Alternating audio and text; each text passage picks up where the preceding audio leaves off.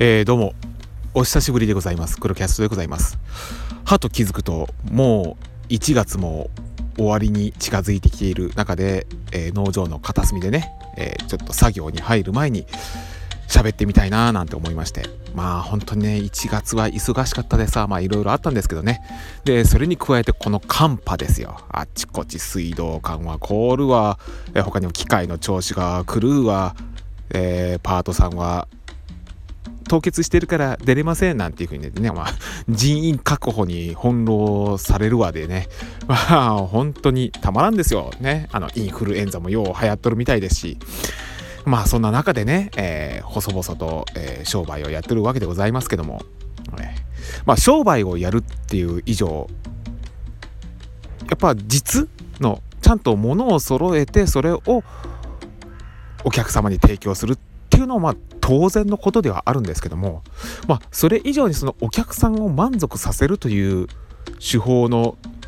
まあ、重要な一つのものとしてはパッケージングがしっかりしていないとあかんっていう。うん、ね。まあデパートとかでもさよくいろんななんか食材とか並んでおりますけどもねこっちの例えばねこっちのお芋あっちのお芋ねどちらも物は同じなのにこちらの方がよりなんかねこう金時すごくホクホクして美味しいですよってこうディスプレイをこうねより見栄えを良くするとそちらの方がお値段が上がると。そしてそちらの方がより美味しくお客さんに美味しく感じてもらえるようなねまあいわゆるまあフラシーボなのか何なのか分かんないですけども。うん。まあ人の見た目ってやつもそういうもんだよねみたいなことをね、えー、私がよく聞くラジオ神田松之丞とあるが問わず語りの松之丞でもね、えー、先週そのようなエピソードをね松之丞さんが喋ってたのを私聞いててああそうだよなまさにこれだよねっていうことをねえっ、ー、とこうしみじみとこう考えさせられたって言いますわね。うんでまあここでねまあうぬぼれみたいな話になっちゃいますけども、まあ、先日そのうちの娘中学2年生なんですけどもまあ、授業参観があってですねあの授業参観日がありましてでそれで私がねあの妻と一緒に、まあ、娘のねあの授業の頑張りぶりをねこう見に行ったわけなんですけども。で私、まあ、そういったところにこう出て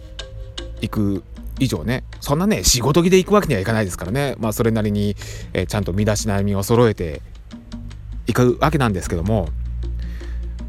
大体まあ私が着る服というのはもう十中八九妻のチョイスなんですよね。えー、それこそ私と妻がまだ結婚する前ね、えー、まあ妻がね、まあ、その当時は彼女だったんですけどももう散々文句を言ってたんですよ私に。うん、あのあんたの服はダサいと。えー、とにかくちょっとあなたっと私ちょっと付き合いなさいっていう風であの借り出されてね、えー、妻にね「はいこれこれのこの服はあんたに似合うはず。はいあの服はあんたに似合うはず」っていうねこうピッピッピッってね。あこの服ダメ。うん。あんたこの服すねすなさいってね。あの私のねタンスの中もなんかもう綺麗に整理整頓させられてね。えー っていう感じで完全にあの妻のコーディネートにねこう変貌させられて以来もう結婚したともずっとねあの 私の服は、まあ、妻がほぼ選んでいるような状態になりまして、えでもなんかねこう妻が私の服を選ぶようになってからというものの何て言うかね、え、周りの評判もまあ変わったことは変わったんですよその前まではねうわなんだあの人すっごいオタク臭が出てて怖っ近づきたくないみたいなねあの雰囲気だった私がねまあ妻のコーディネートのおかげでだいぶ垢抜けて見えるようになった感じがしてね。で周りのねあの女子の受けもそれなりにちょっと良くなってきたっていうのかな。っていうようなまあ過去があって今があってっていうことをま前提に話しますとまあ要するにその娘の授業参観に行った時にその周りのねあの あのその娘のクラスメートさんたちが言うにはまなちゃんのお父さんちょっとかっこいいね。っていうことを言ってたよお父さんっていうあのまあ娘情報なんですけど。娘がねお父さんねなんかかっこいいって言われてたよっていうの。まあ実際本当にそういう風に言われてたかどうかわからないですよね。だって娘通してですからね。娘フィルターでそれ言われてもいやどこまで信じていいのっていうのはあるんですけどまあでもまあねそうやってねまあ娘から言われるだけでもね悪い気はしないですよ。ああそうかそういう風に言われてんだ、うん。えまあお父さん本当中身はあの小太りのハゲのおっさんなんだけどねっていう。ええ。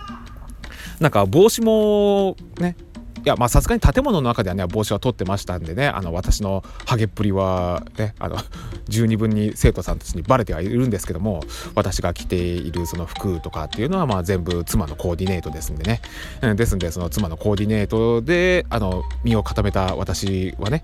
それなりになんか小綺麗でまあ身だしなみのいいおじさんっていう風にいや他の生徒さんたちにの目にね映ったみたいでああまあそれはそれでま良かったなーなんていうふうにね、えー 思ったりしたんですけどもうん。でもなんか素直に喜んでいいのかしらこれって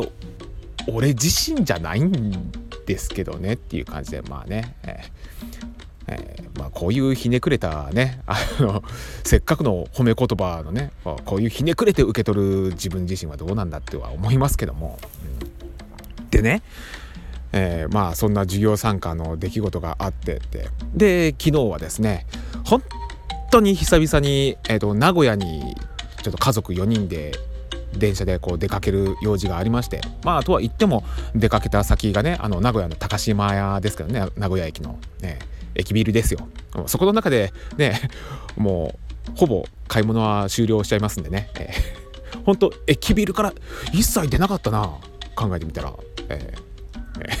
まあそんな感じでね、えー、まあちょっと買い物に行ったわけですよね。まあ私のねあのもっぱらの目的は東急ハンズのねあの万年筆とかの文房具コーナーですけどね。もうあそこはねもうほんと宝の宝庫ですよね、えー、まあなんですけどまあそれはともかくでもそうねでまあ妻とかねあの娘とか息子もねなんか買い物ぐるぐる回ってて。でねもう妻としかも中学2年生の娘ねあの母娘2人が揃うとね「あああの服いいねこの服いいね」ってねこう2人でねなんかキャッキャッキャッキャ言いながらこう服をこう選んだりしてね遊んね楽しんでるわけなんです。遊んでるっていう感じでしたから。なんですけども。でもまあ大体その辺あたりの服我々の一般庶民でもなんとかギリギリ手が届きそうかなみたいな服のチョイスが選べるのは、まあ、その駅ビルのねなんか5階か6階ぐらいのあたりですよね。これがねやっぱなんか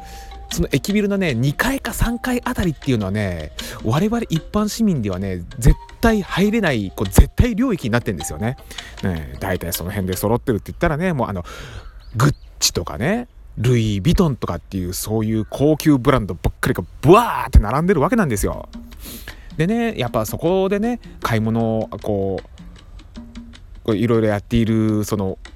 お客さんとかっていうのはみんなもう元々のそこの駅ビルに入る時点でのこう服装が違うんですよねなんかああもうもともと普段からこうブランドの服でこう着飾ってるような人たちばっかりだなみたいな感じであもうそれもう見るだけでもうなんかこっちとしてはうわ眩しい見られねえめなねっていうね、うん、でもあの顔形を見るとねあそんなになんかかっこいい顔ではないなとか美人ではないなっていうのはうわなんかうっていう。ちょっとそこ腐してどうすんだあのね、うん、まあそんな人でもやっぱりね普段からやっぱそういったセレブの人たちっていうのはねなんかこうエクササイズとかして体シュッとさせてんでしょ、でその上でそういったブランド物をねバッて身を包みはねそれかっこよくなるわけですよ。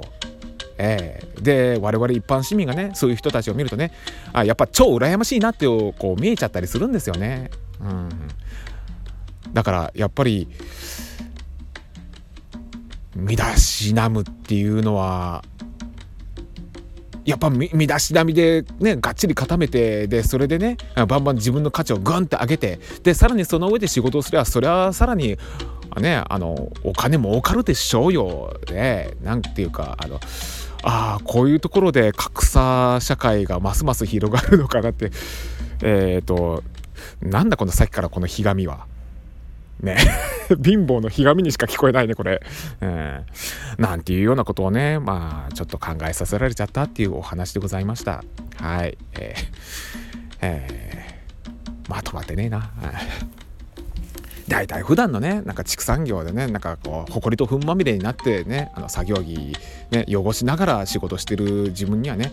もう普段自体がねそういったファッションにはね無縁の中で働いておりますんでね、えー、なんか、名古屋に出かけるためにああ別世界だななんか夢の世界だななんて思っちゃいます。うん寂しくなってきたんで仕事戻ります。はい、というわけで今回の黒キャストは以上でございます。ほいじゃまた。